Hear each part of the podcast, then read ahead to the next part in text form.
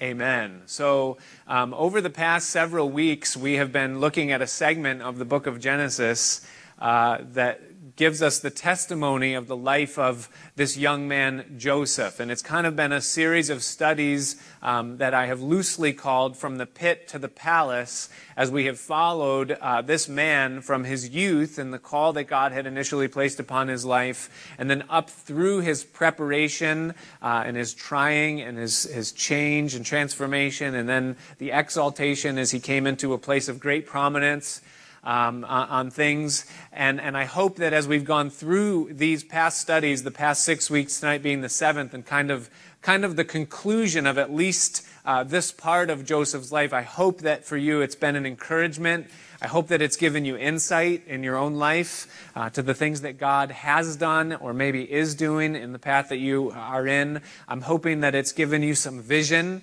uh, an outlook to be able to kind of see where you're going and where God might be taking you through the things that you've been going through. And above all that, I, I, pray that it's given you some hope. You know, that in the middle of some of the, the, the crazy that we go through in this life, um, that God has been able to use what he did in Joseph's life uh, to, to at least encourage you that there's a reason behind the things uh, that you have gone through. And I think we all love the story of Joseph. It is so uh, relatable to us, and it's just uh, um, such a, an amazing uh, thing that, that it resonates inside of us. And it's just an epic story. I mean, it has everything in it that we like in a good story. You know, there's tragedy, there's destiny, there's betrayal, there's lust and greed and tension, temptation, conflict, heroism, sacrifice, glory. And, and, and best of all, there's an epically climactic resolution in the whole thing as we see Joseph just coming through all of that uh, and overcoming in it. And, and we just absolutely love a good story, and especially one uh, that we can feel, that touches us uh, in a way that relates and connects. In our house, um, we, have a, we have actually a policy and a rule and that is that my wife is never, ever, ever, ever, ever, ever allowed to choose the movie on movie night because she has a reputation and she actually inherited a gene from my father in law who is not allowed to ever, ever, ever, ever choose the movie uh, in his household either because they are just epically bad. I mean, if she picked it out, there's kind of like a disappointment before we even hear the title, you know? And because just her taste in movies and what attracts her in a title or in a cover or in a, in a synopsis that you read on the back is just not what anybody else in the world would relate to, you know? And so some of the, some of the um, movies that she has picked out, uh, no joke, one of them was The Life of a Deer and and we got through about four minutes of that, and then it was just kind of like, just can we graciously, can we maybe pick something else? You know, this is not a good choice here. Uh, another one recently that she chose was called the Eagle Huntress, and it was not. I'm not joking you. It was in Chinese with English subtitles. And she actually chose this, and some of my kids can't read yet. You know, so this was family entertainment chosen by my wife. Uh, recently, on a, on a trip to Rochester, you know, we have the drop-down DVD player in our minivan, which is a must for a young family. And, um, you know, we, our hearts sunk because she had gone to the library and she got three and three. So she put in the first two. I don't even remember what they were, but it was fail, fail. One of them was actually Blu-ray, which Uh, you know, no go on the Blu-ray. And then the third one was Horton Hears a Who, and we thought, okay, well, we've seen it, but at least there's some potential in this thing. But it turned out to be the 1970s version that was an intermix between, it was just gone, you know? And so, so like, we, we violate our own rule, but this is just a rule in our household. And, and the reason why the movies are so bad is because there's just absolutely no connection at all. And the thing that we love about a good story is when it's relatable in some way. And I believe that's why Joseph's story resonates with us when we read it in the Bible. Because we see him going through kind of this, this crescendo of starting, you know, kind of starting in a place and then dipping down into absolute suffering and then rising to absolute glory. And, and on the, the front half of that, we relate to it because all of us have felt the bottom drop out. All of us know what it feels like to suffer and to, to, to, be betrayed and, and to be alone and in isolation and to be in a circumstance that makes no sense. And we all relate to that, and so we love it. But then the top half, that gives us hope, right? Because often we maybe haven't gotten there yet, but as we see it in Joseph and we realize that it's the same God, that brought him where he was going, who also has us in his hand, it gives us hope to realize that the things that we're going through that relate to Joseph's front half are going to resolve, that there's a reason for all of it. And so as we come to this portion of scripture that we're in tonight, the back half of chapter 45, what we really have is the resolution. We're kind of on the mountaintop uh, uh, of all that has happened. And so we have two resolutions tonight. First of all, the resolution for Joseph, who, though he's been exalted to his position of prominence, is still very much in darkness concerning the things that have happened in his past. They haven't come to resolution yet in terms of fully being reconciled with his brothers, reunited with his father, you know, kind of things set the way they're supposed to be. And we're going to see that resolution. But then also, secondly, the resolution for Jacob. If you recall that where Jacob is at this point in our story is that Jacob is sitting on a pile of ruins that's called his life. And he's just seen everything become nothing. And he's sitting upon that. And so for him, there's a need for resolution because he's in darkness as to why everything has gone so terribly wrong for him. And so we'll see tonight the resolution for these uh, two men that we love so much and that we follow their story. And so, if you would uh, look at the text with me in verse 16, and we'll read through all the way through chapter 46, verse 7, which is the whole entire passage for tonight's uh, Bible study, um, and then we'll talk about it. So, it says in verse 16, it says that the fame thereof, that is the reuniting fame, the fame that um, that was published abroad when Joseph revealed who he was to his brothers it says, It was heard in Pharaoh's house, saying, Joseph's brothers are come. And it pleased Pharaoh well and his servants. And Pharaoh said unto Joseph, Say unto your brothers, This do ye, lade your beasts, load them up, pack them up, and go and get you into the land of Canaan, and take your father and your households and come to me, and I will give you the good of the land of Egypt, and you shall eat the fat of the land. Now you are commanded, this do ye, take wagons or chariots or, or trailers, semi trucks, moving trucks, out of the land of Egypt for your little ones and for your wives, and bring your father and come also, regard not your stuff. Don't even worry about packing up what you've got. Just sell, list your homes there as pre furnished, and just get rid of everything that's there. You don't need to bring anything with you because all of the good of the land of Egypt is yours. And it says that the children of Israel did so, so Joseph's brothers, and Joseph gave them wagons according to the commandment of Pharaoh, and he gave them provisions for the way.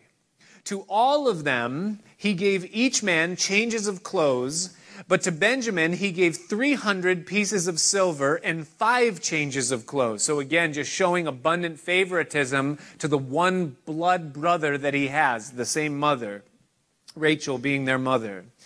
And it says that to his father, he sent after this manner ten asses laden with the good things of Egypt and ten she asses laden with corn and bread and meat for his father, by the way. So just imagine, if you can, these donkeys that are just burdened down, carrying the maximum uh, potential weight that they can, carrying literally the riches, wealth, and treasures of Egypt and they're now going to be sent back, and Joseph is going to see them coming in this entourage as he prepares, uh, or as they prepare to tell him the good news. And so it says that he sent his brothers away and they departed. And he said unto them, See that you fall not out by the way. Mark that in your mind. And they went up out of Egypt, and they came into the land of Canaan unto Jacob their father. And they told him, saying, Joseph is yet alive, and he is governor over all the land of Egypt. And Jacob's heart fainted, for he believed them not. And they told him all the words of Joseph, which he had said unto them. And when they saw the wagons which Joseph had sent to carry him, the spirit of Jacob their father revived, or literally, it came to life. A light that had gone out years ago returns instantly upon hearing this news and then seeing the proof. And it says that Israel said, It is enough Joseph is my, my son, is yet alive. I will go and see him before I die. I don't even care about the camel or the, the donkeys laden with stuff, the moving trucks. I don't even care about you 11 boys standing here alive and well. The thing that has made my day and made my life and made all of this worthwhile is the news that my son Joseph is yet alive and that I'll see him before I die. And so Israel took his journey with all that he had, and he came to Beersheba which is on the very border now. So he travels to the southernmost border of Canaan, the promised land, the border of Egypt. And it says that he offered sacrifices unto the God of his father Isaac. And God spoke unto Israel in the visions of the night and said, Jacob, Jacob. And he said, Here am I. And he said, I am God, the God of thy father. Fear not to go down into Egypt, for I will there make of thee a great nation. I will go down with thee into Egypt, and I will also surely bring thee up again. And Joseph shall put his hand upon your eyes. In other words, you're going to die while you're there, but don't worry. My destiny for your people is that you will be brought back into this land. And Jacob rose up from Beersheba and the sons of Israel carried Jacob their father and their little ones and their wives in the wagons, the Ford Transits that Jacob or that Pharaoh had sent to carry him. And they took their cattle and their goods, which they had gotten in the land of Canaan, and they came into Egypt, Jacob and all his seed with him, his sons and his sons' sons with him, his daughters and his sons' daughters, and all his seed brought he into Egypt. Now, on your own, if you so desire, you can read from verse 8 all the way to about, you know, the end of the chapter, about a paragraph before the end, and it just gives the names of every single person that came. We're not going to read all of those names, uh, even when we continue the, the saga next week, you know, so, um, Jacob brings everyone down uh, to Egypt. I have a, a, a, friend who attends this church that I have known um, for a number of years. And a number of years ago, uh, this man and his family, they, they had a very uh, blessed situation, blessed life. They had a, a very peaceful and satisfying set of circumstances that they were in. Um, their family was wholesome and healthy, their marriage uh, strong, a very good financial position, not rich by any means, but certainly comfortable according to the standard of life. Uh, a very good job and very position, good position, and, and everything was just was looking very good for, for these people. And then all of a sudden, with no warning and, and with really no uh, catalyst, no uh, reason for anything to happen, uh, all of a sudden, there was this season that came upon this family that I have come to call supernaturally bad.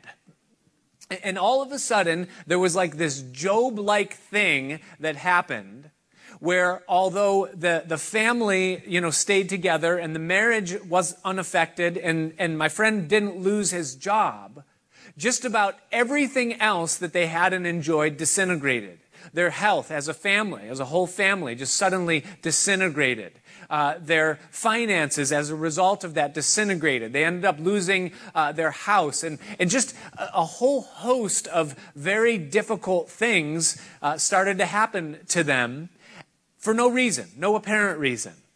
And, that's not an uncommon story. I, I, mean, that has happened. You might be sitting here now and saying, yeah, that, that sounds like a season of my life, a season that I was in or a season that I am in. Uh, it's just supernaturally bad is the only way that you can describe it.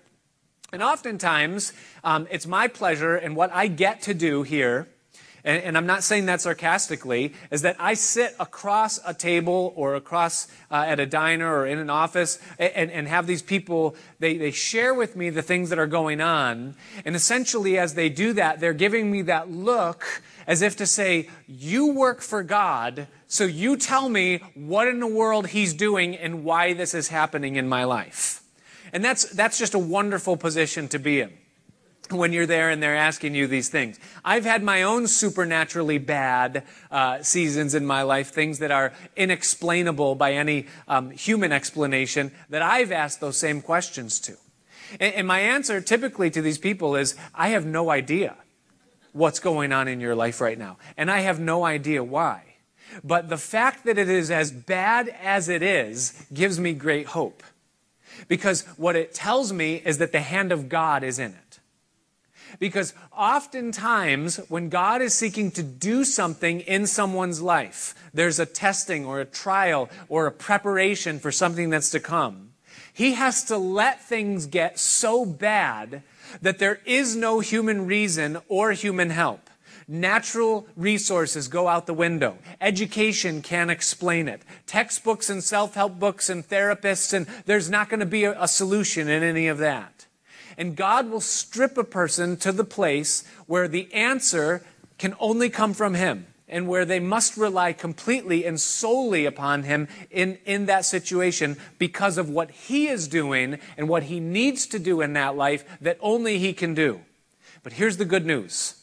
Though we don't know what He's doing, why He's doing it, or when it's going to be over, what we do know very absolutely is that He will bring you through this and that this situation, the circumstance that you're in, is not a forever situation. I want to talk to you tonight, in the time that we have remaining, about one phrase that comes out of the passage that we read tonight. And what it is, is the last word of instruction that Joseph gave to his brothers before sending them back to retrieve Jacob and the rest of the family and move them down to Egypt. Pharaoh gives a commandment. And Pharaoh says, Go, take the wagons, the empty trucks, and bring everything and everyone down here. He commanded that it be so. And then Joseph affirms the edict of Pharaoh and he tells them to go and bring everything down here. But then he gives, at the very end of his uh, instruction, a, a sentence of caution. He gives them a warning, a word that almost seems like it doesn't fit within the passage. It almost seems like it's out of context, like it doesn't belong, like it goes without saying.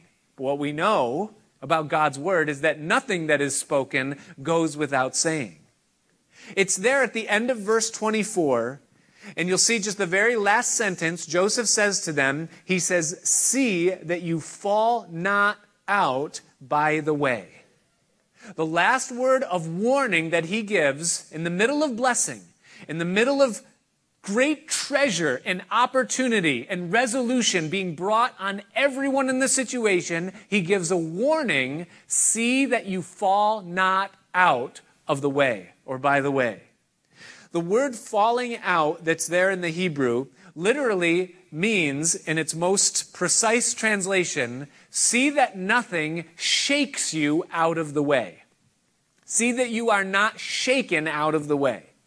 Now, this is, for these boys, their fourth, it will be their fourth trip on this route that, that connects Canaan and Egypt. Remember, they had come down to buy grain the first time, so they knew the, they knew the terrain. They had then returned, everyone but Simeon, with grain. So that's the second time. They ran out of food. Now they come with Benjamin and they make the trek the third time. And now they're being told, go back and get everyone. This is going to be their fourth time on what is now a very familiar path. You would think that this warning is not necessary. Well, we know the way. We know the traps. We know where you can make wrong turns. We know where things are shady and we need to cover our, our tracks and our backs. We're aware of this trip. But what Joseph is warning them about here is not the physical transportation of moving between point A and point B and the dangers that will come upon them. But rather, what he's warning them about is that they are not shaken from their purpose that they're not shaken from accomplishing or fulfilling the thing that is necessary for them in order to get back, pack up, and then return and see to it that everyone is brought into Egypt. Now, what we know, or you should know if you've been trekking with us through Genesis and following the narrative of God and his people, it is God's will that Jacob and his descendants be set in Egypt.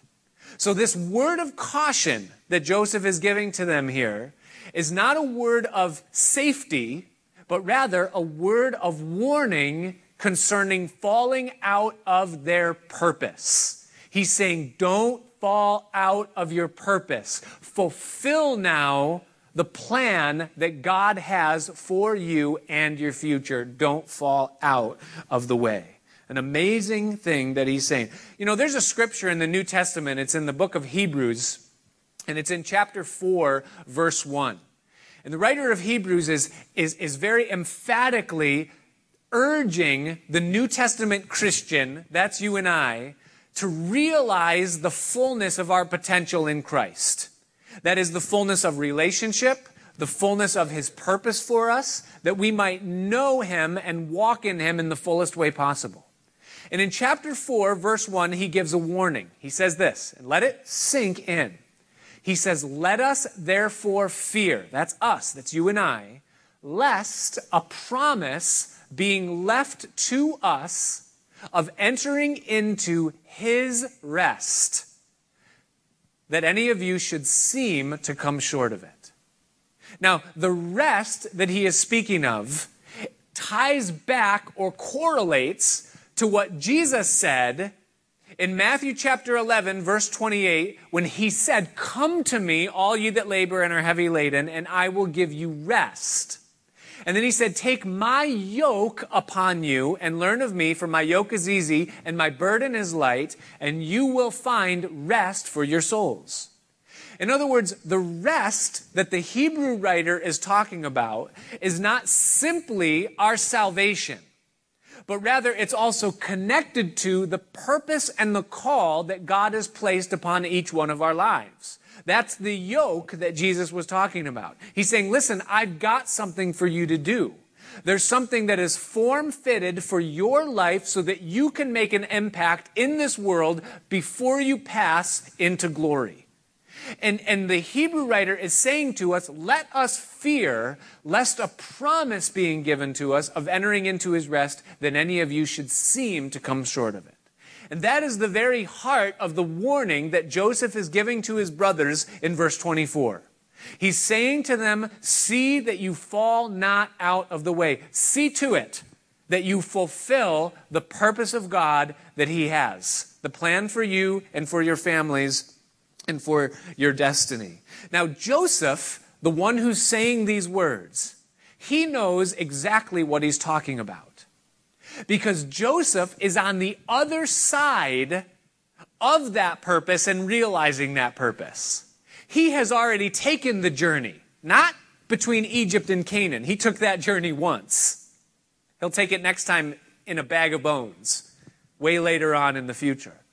But the journey that he's talking about is this journey of starting at a place of broken and realizing the fullness of what God has. And Joseph had done that and he realizes that there are very real pitfalls and dangers that can sideline you and circumvent you from realizing what it is that God has for you. And he's saying, pay attention. Take heed that you fall not out of the way. Now, one of the remarkable things that I love about Joseph's life and his testimony on the pages of Scripture is how similar it is to the life and ministry of Jesus Christ. We've seen glimpses of it along the way.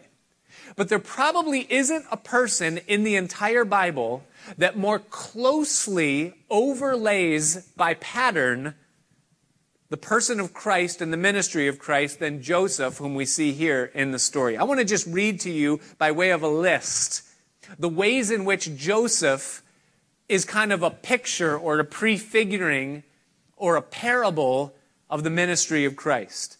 First of all, Joseph was preordained in his destiny. He was given dreams before his life. And likewise, Jesus said to Pilate when he testified before him, he said, For to this end am I born, John 18, 37, to bear witness unto the truth. In other words, my destiny was sealed before I even was born. To, unto this end was I born. Second, Joseph testified of his brother's evil works. Remember when he brought their evil report to his father? What did Jesus say in John chapter 7, verse 7? He said, You want to kill me because I testify to you that your works are evil. Jesus brought an evil report upon his brethren, Israel in his day. Joseph, number three, came into a field seeking lost brothers. Remember when Jacob said, Go find your brothers? Well, Jesus also came into the field of the world. Jesus said that the field is the world. And it says that he came to seek and to save that which was lost. He would leave the 99 and go find those that were astray. Number four, Joseph was betrayed and rejected by his brothers. Jesus also was betrayed and rejected by his brothers. Luke chapter 19, verse 14 the Jews, Jesus' brothers, said emphatically, We will not have this man rule over us. The exact thing that Joseph's brothers said to him when he testified of his dreams. Fifthly, this is going to get hard for me soon because I put these by letter, not by number. So if I lose the numbers, forgive me. But fifthly, Joseph was stripped of his glorious robe twice, even as Jesus was stripped of his glory twice. You say, what do you mean twice? Well, the first time for Joseph was when the coat of many colors was taken off of him and his glorious coat was removed. The second time was when he left his garment, his robe, in the hand of Potiphar's wife on the day he was falsely accused, on the day when his suffering began. And likewise, Jesus on that day was also stripped and his robe was taken. You know, amazingly, I love this. You know how Joseph was given a coat of many colors? You know? And then that coat was taken from him and it was dipped in blood. Think about this for just a minute. When Jesus is seen in his glory in the book of Revelation, it says that his robe shined like light. It says that in the Transfiguration account, and it also says it when he's seen in glory, that he was like pure light, so bright that you couldn't look into it. Well, do you know what light is? Light is a mashing of all color spectrums together. If you take light and you break it in a prism, it shows you the colors and hues that make up that light. It's amazing when you think about the coat of many colors and how it speaks of the glory that Jesus himself is robed in in heaven. Well, Jesus took off his glorious robe and he walked among us. But here's an amazing thing Revelation chapter 19, verse 13. It says that when he returns, he's going to be wearing a robe, a glorious robe. His vesture will be dipped in blood. Isn't that amazing? You think Joseph, who was stripped of his glory, and then that glorious robe dipped in blood, and we see Jesus returning with his vesture, his robe dipped in blood. Sixthly, his brothers, Joseph's, sat to eat while they were preparing to rid themselves, themselves of Joseph. It says that he was in the pit crying out, his destiny not yet settled, and they sat down to eat. Well, when you read John chapter 18, verse 28, you can put it up on the screen. What does it say? It says they led Jesus from Caiaphas to the hall of judgment, and it was early, and they themselves went not into the judgment hall, lest they should be defiled, but that they might eat the Passover.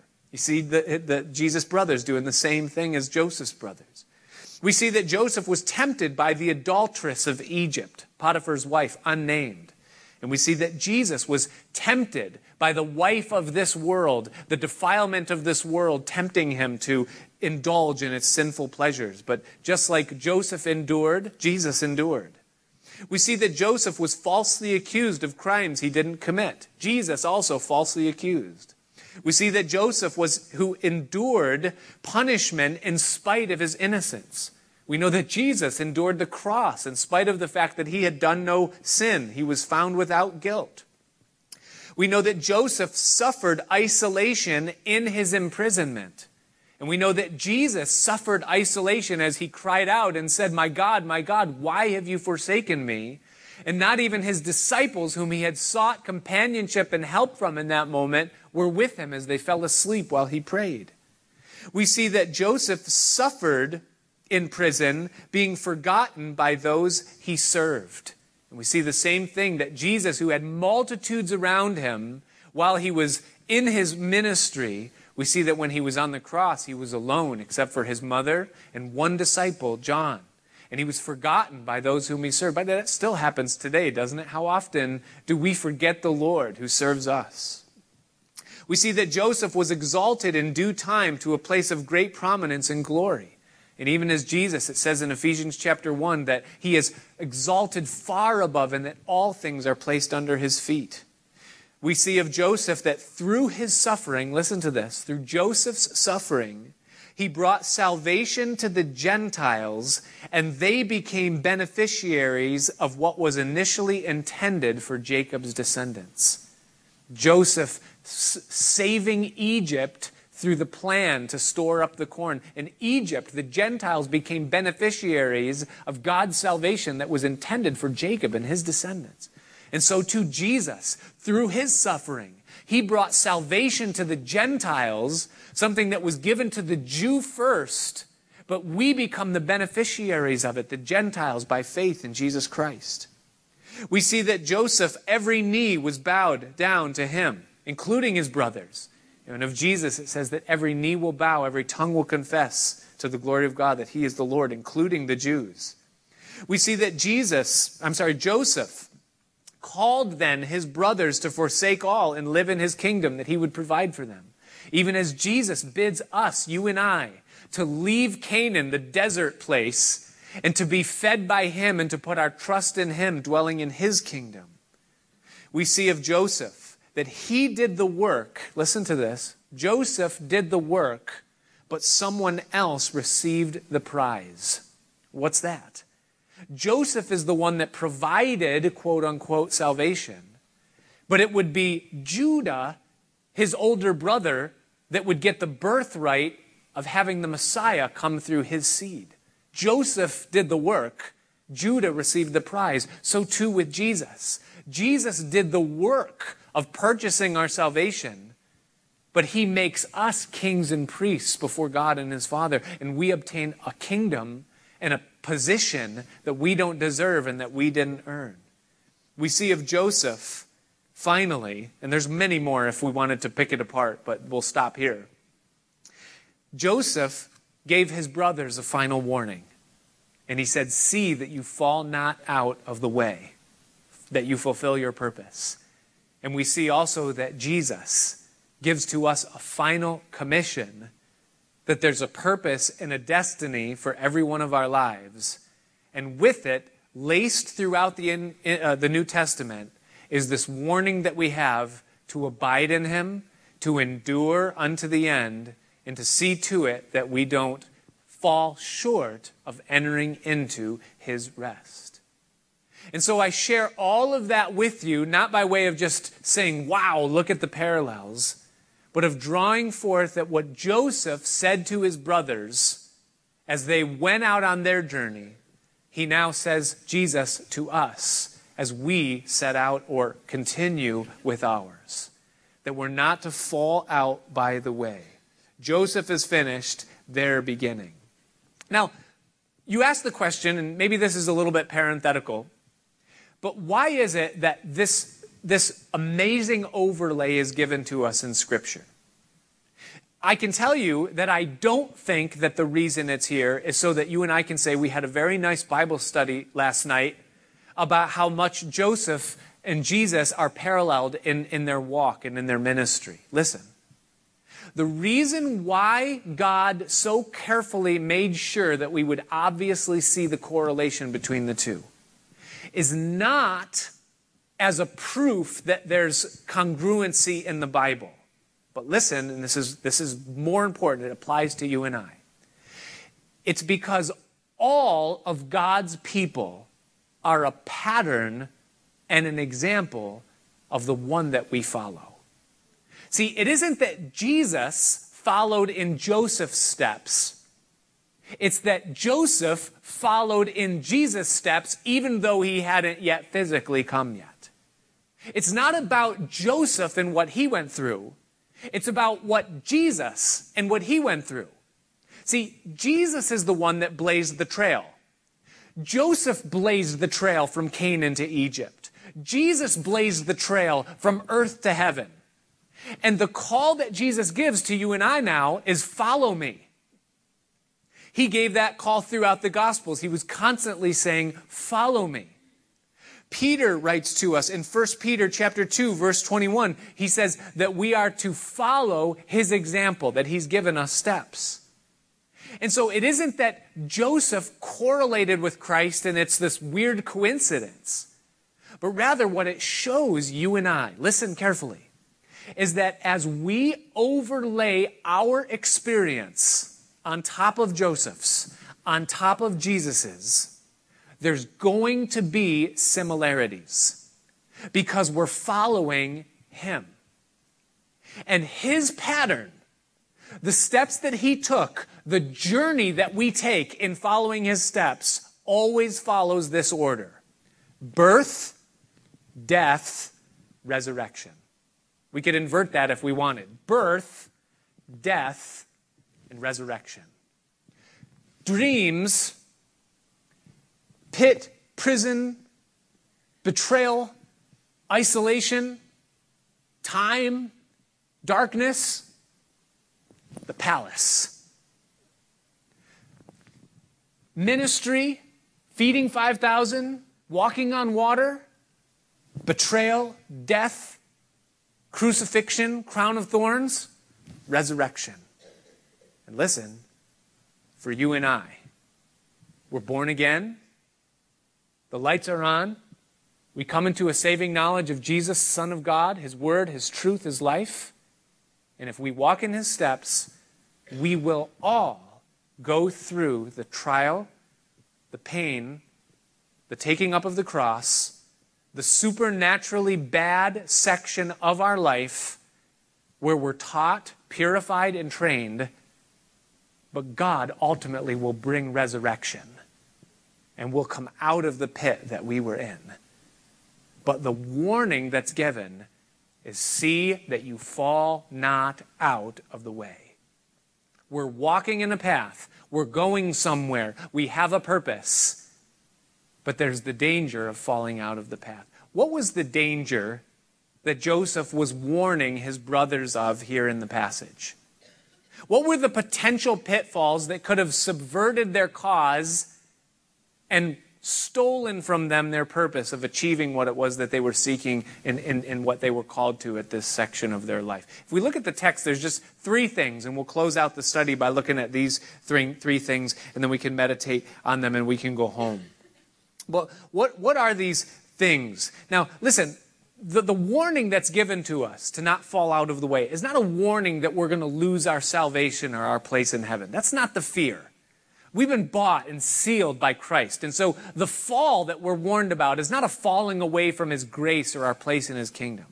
That's been settled. That's been set by Christ, not by us. But the warning and the danger is of wasting our life. It's of having the promise of entering into His purpose and then coming short of it. That's the danger. That's what we're afraid of. And so, how can it happen? What are the warnings or the dangers represented in the text that could have subverted these guys? And you could write these things down, think them through, develop them in your own life. But number one is this is that it's the danger of quitting moving forward because of the difficulty of the trial. Quitting forward progress because of the danger of the trial. Now, these guys, the brothers, are already under tremendous stress. They're trying to float a family business that is sinking day by day. They have their roles and responsibilities in the regular part of their life. They're carrying psychological guilt and anguish from the decisions and choices that they made in their past. And they're trying to keep their personal life, their family life, and their professional life all going all at once. And as you and I know, that can be amazingly overwhelming, just that, right? But now, on top of that, they're being told that there's a great relocation coming. Go home, pack everything up, bring closure to everything in Canaan, and move everything down here. And that can sometimes be the icing on the cake that just makes you say, you know what, I don't know if I want to do that. I mean, we have a connection, we have an in with Egypt. We can send our camels down as often as we want, and Joseph is going to give us food. If we could ride out the famine in Canaan, we don't have to go through all the trouble of coming down into Egypt. We can make this work maintaining the status quo of our life right now. And that temptation is a very real temptation for you and I in our life.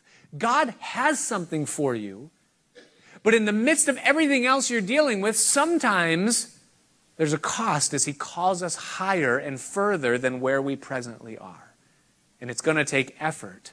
And we can become discouraged because of the difficulty of it, and we can stop in our tracks and waste time not coming into what He has. Not only the brothers, but if you think about the position that Jacob is yet in, I mean, he's borderline suicidal here.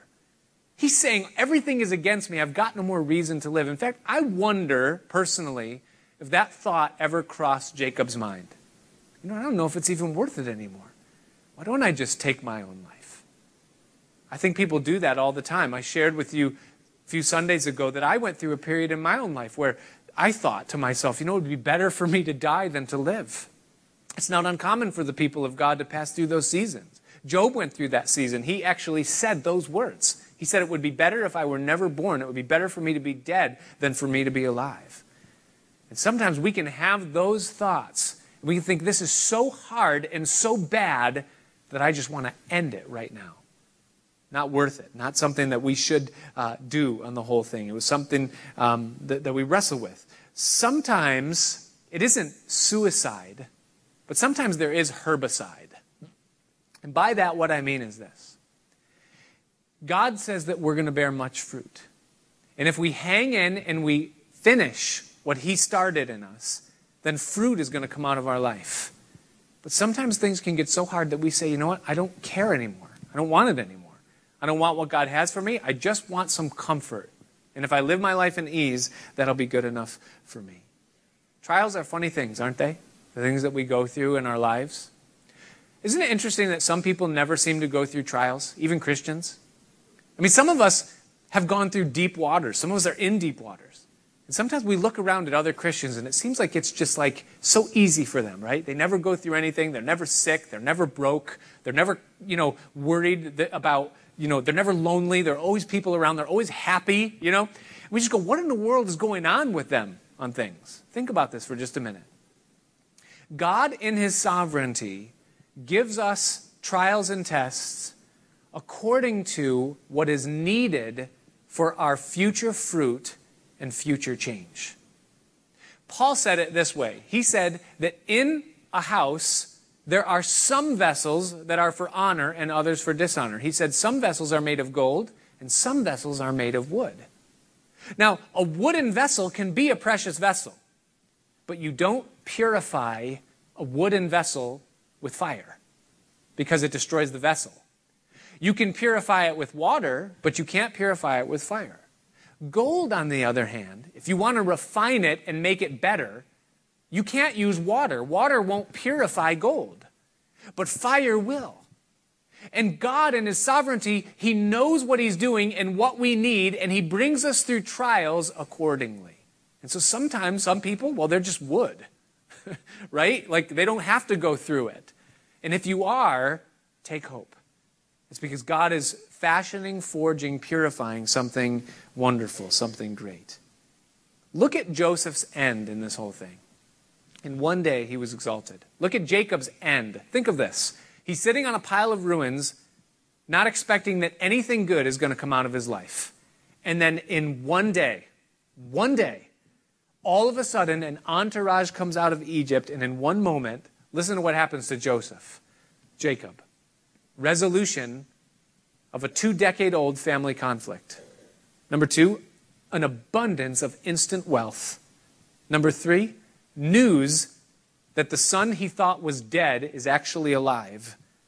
And then four, an invitation out of the blue to relocate the family enterprise into a thriving, fruitful marketplace with all expenses paid for the relocation. I mean, just put yourself in Jacob's shoes for one minute.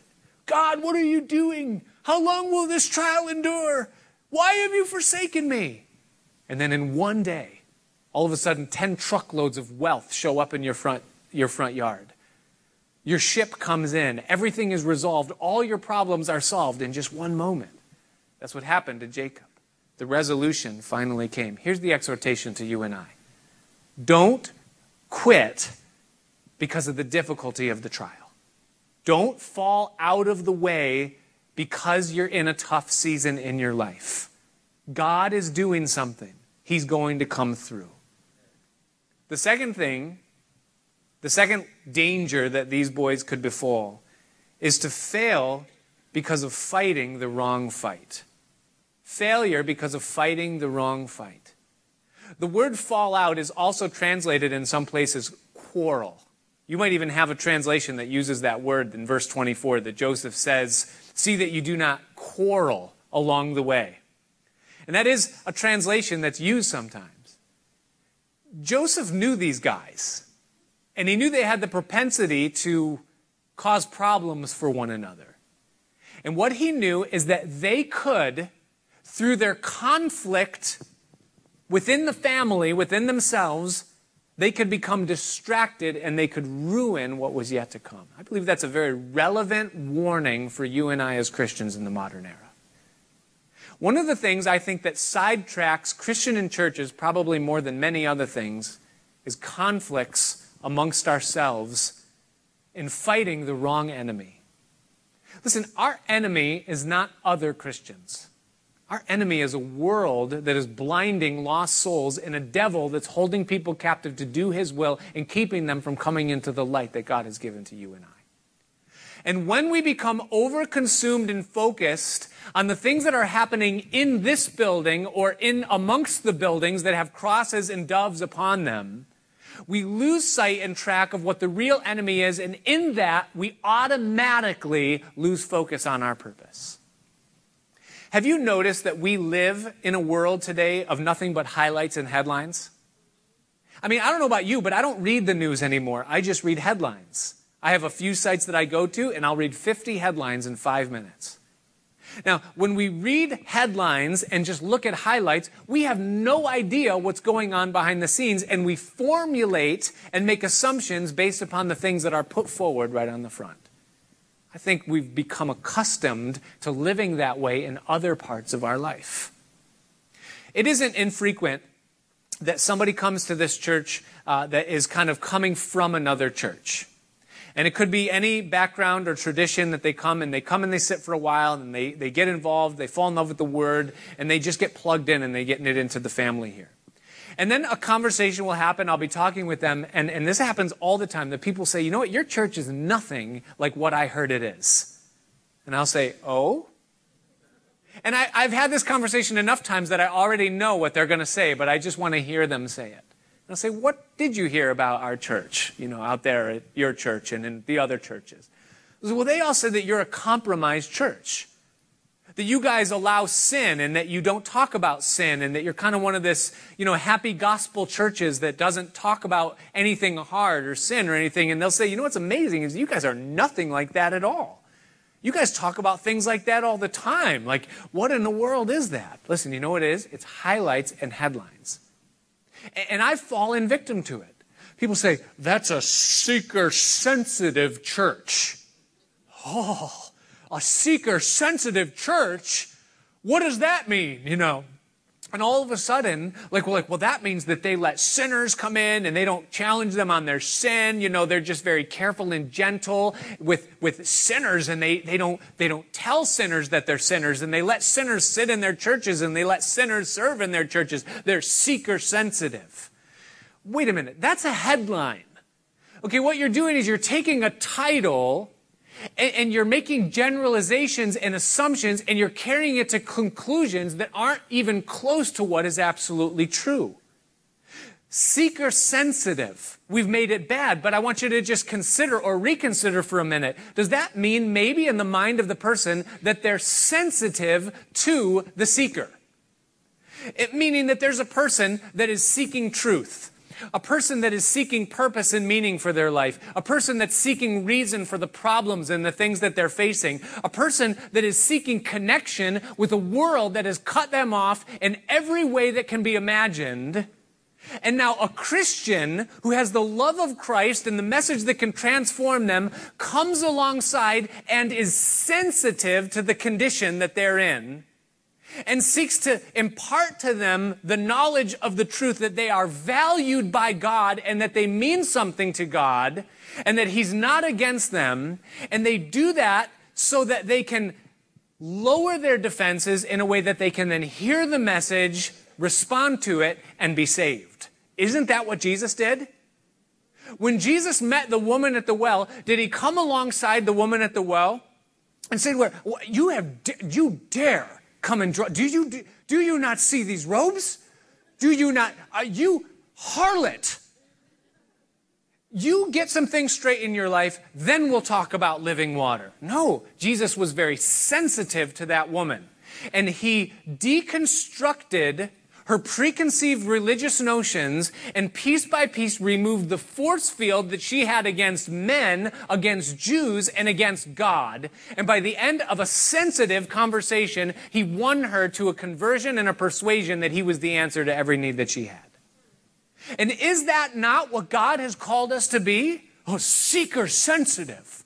They're a feel good gospel kind of a church. Yeah, the lost world hasn't felt anything good that won't destroy their lives ever. And we can bring them the feeling that they're valued by God and then give them the message that could bring salvation into their life. No! You can't do that. Highlights and headlines. Listen. We have something to learn from every church that exists in Dutchess County, the United States, in America, and the world. And if we get focused on the wrong fight and we start fighting against churches and against Christians and against one another, and we become more consumed with the small things that mean nothing, then we lose the fight and we never find our purpose because God's purpose for us is something great out there to bring them in here. It's absolutely necessary that we get focused with what's important and that we set aside the things that aren't. We have something to learn from one another, and we become so isolated in our, in our culture, in our society. We marvel sometimes here at the church the things that people put up on Facebook. The, the slime that they just throw out there. My husband does a. And the reason people do it is because it's the only connection they have left with humanity is on a screen. And it's a shame. We're the church of Christ. And we're to have fellowship and intimacy with one another in a wholesome way. And we're to connect on a personal level and grow from what one another can contribute. When we fight the wrong fight, we lose our purpose and we fall out of the way. Don't quarrel. Number three, and finally, the third danger that could cause us to fall out of the way is that we could freeze in the path because we're out of touch with the voice of God. Now, I want you to think about this for just a minute. Jacob comes to the border of Egypt. He's in Beersheba, and a battle begins to ensue within the heart of this man. Egypt? I don't know if I'm supposed to go to Egypt. Egypt is bad. Egypt is a traditional. Egypt has been nothing but problems for my people and our people in the past. Abraham went to Egypt and it was a nightmare and a disaster.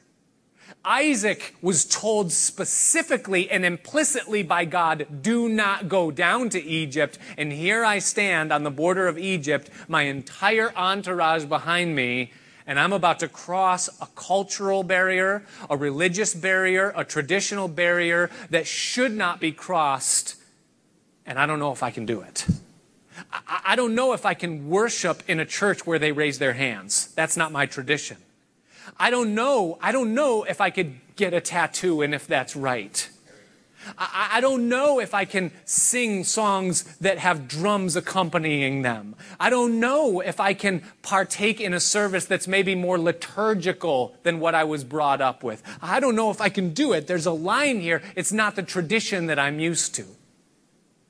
But notice what it says in the text. It says that he sacrificed to the Lord there, which means that he sought the Lord. And listen, it says that God spoke and he said, Jacob, Jacob, go to Egypt. In other words, God circumvented cultural, traditional, religious prejudices. And God said go, even though the religious culture and tradition said no. And God likes to do that sometimes. God told Elijah to go live with a single Gentile woman. Oh, God, we don't do that. We don't even associate. And you're telling me to go live with a. With, he didn't tell him to sleep with a single Gentile woman, but he told him to go live with her. God told Paul to essentially take a vow, a Jewish vow, that was against his convictions. God told Paul to circumcise Timothy, but not Titus. God told Peter to eat bugs and shellfish, which no clean Jew would do, but God told them to do these things. Now listen carefully. God will never, and please listen, if you've fallen asleep, wake up now.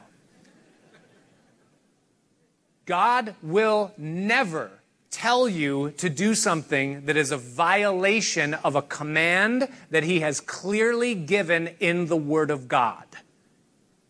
Do I need to say that again?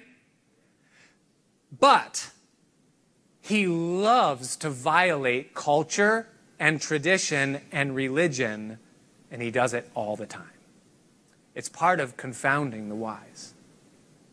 And if Jacob hadn't been listening to God, and he just put things on autopilot and he said, I'm just going to do things the way I always did things, then he never would have crossed that border into Egypt and he would have fallen out of the way.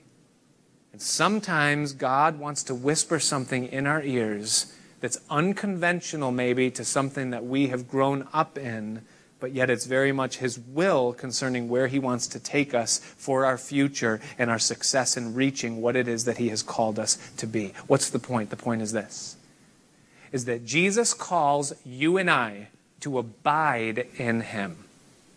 That's what He calls us to. He calls us to abide in Him. That means moment by moment, we're to be relying upon Him and listening to Him and being led by Him what He wants us to do in our lives. Do you know that that's probably the key to all of, all of life is right there. Bobby's going to teach John 15 very soon. That's the key to all of life.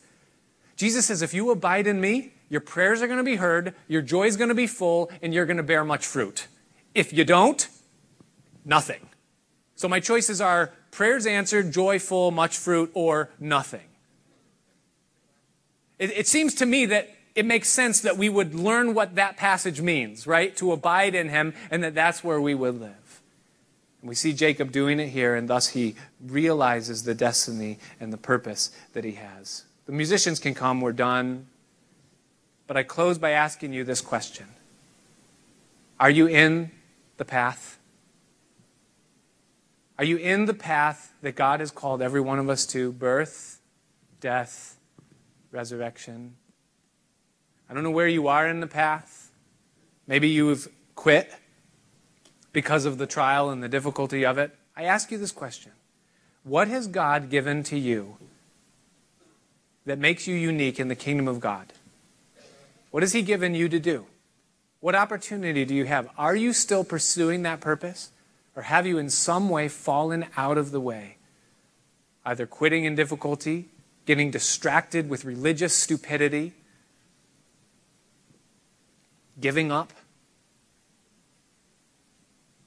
Being religious?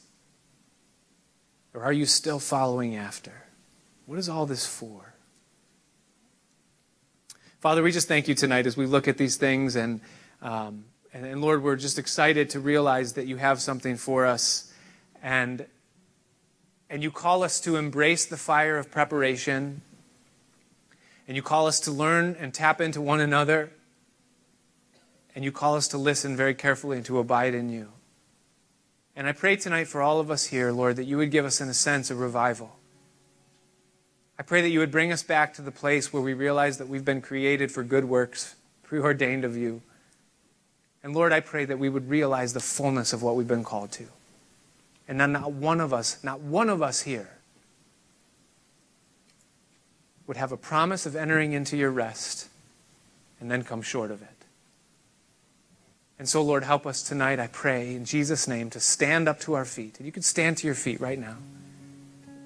And that before you, O oh God, our hearts would be in complete surrender and in full expectation that you're going to finish the work that you've begun. And we hold up, Lord, the condition of our hearts and of our lives right now before you. And we ask you, Lord, that you would make changes, that you would awaken, that you would convict, that you would adjust and that you would heal. So we give you our lives. And I pray, Father, that you would use the Christians in this church to make an impact on Dutchess County and New York State, that it would be far and wide. And that, Lord, we'd find satisfaction and success in you as we walk. Tonight we hear your Spirit say, See that you fall not out of the way. And I pray that by your power, by your love, you would keep us in that path. So help us. And it's in Jesus' name that we ask. Amen. Let's sing.